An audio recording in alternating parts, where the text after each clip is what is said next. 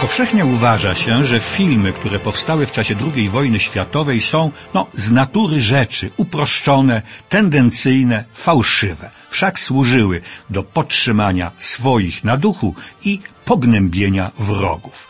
W zasadzie tak było, ale bywają od tej reguły wyjątki i o takim wyjątku chciałbym teraz opowiedzieć. Film nosi tytuł Niebo jest dla Was i powstał w roku 1943 we Francji. Sytuacja we Francji była rzecz jasna odmienna od tej w Polsce, Danii, Norwegii czy Jugosławii, ale ostatecznie głos decydujący mieli Niemcy i nic ważnego bez ich zgody odbyć się nie mogło. Kinematografia francuska wprawdzie istniała, była jednak drobiazgowo kontrolowana.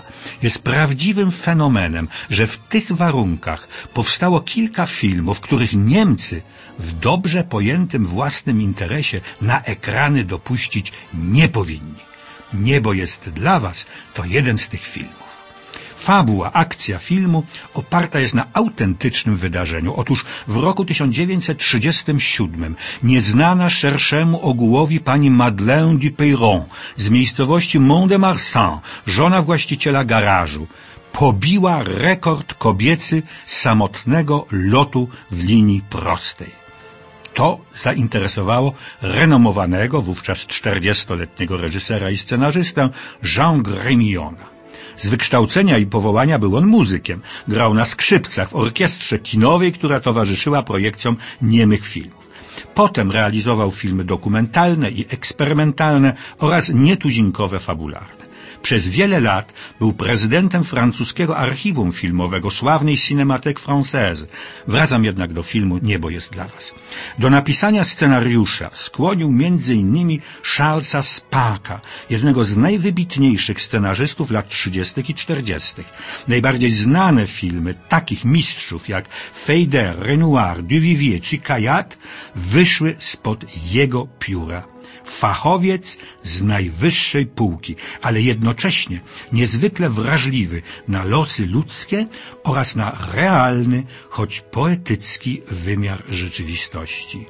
Nie ma się zresztą czemu dziwić. Ojciec był wybitnym belgijskim poetą i dramatopisarzem, matka senatorem, a jego brat Paul-Henri Spaak, znanym na całym świecie politykiem, wielkim mężem stanu. W scenariuszu zmieniono oczywiście nazwisko głównej bohaterki, w filmie nazywa się Teresa Gautier oraz pewne drobiazgi. Mąż Teresy, Piotr, jest właścicielem warsztatu samochodowego. Niestety musi go przenieść, ponieważ w tym miejscu rozpoczęto budowę lotniska. Piotr był kiedyś mechanikiem samolotowym. Podczas uroczystego otwarcia lotniska odżywa w nim dawna pasja do tego stopnia, że porzuca swój warsztat samochodowy i poświęca się bez reszty samolotom. Zaniedbuje też dom, w tym czasie żona prowadzi warsztat, rodzi to zrozumiałe konflikty między małżonkami. Teresa sprowokowana przez znajomego lekarza, który drażni jej ambicję, zaczyna latać z mężem. Po groźnym wypadku Piotra zaczyna latać sama. Małżonkowie, oddani wspólnej pasji, poświęcają jej cały swój czas i wszystkie swoje oszczędności. Teresa okazuje się świetnym pilotem, bije kolejne rekordy. Pewnego dnia wylatuje bez radia, ponieważ długo nie wraca uznana zostaje za zaginioną, a mieszkańcy miasteczka oskarżają Piotra o doprowadzenie do śmierci żony. Ta jednak po pewnym czasie ląduje, bijąc kolejny rekord powietrzny. Reżyser Jean Grémillon mówił Moi bohaterowie są zwykłymi ludźmi, utopieni w szarym tłumie. Wiele jest w ich postępowaniu pozorów lekkomyślności, wahań, nawet krótkowzroczności. Sława sama w sobie nie ma dla moich bohaterów żadnej wartości. To, co ich ożywia i pobudza, to zryw serca, a lotnictwo jest tylko pretekstem. Jak pisano, nie chodzi tu o osiągnięty cel, ale o wolę osiągnięcia celu, o spokój i pogodę ducha, z jaką ponosi się ryzyko, krótko o rangę bohaterstwa na co dzień, bez blasku reklamy i aureoli niezwykłości. o ludzką ambicję i siłę charakteru.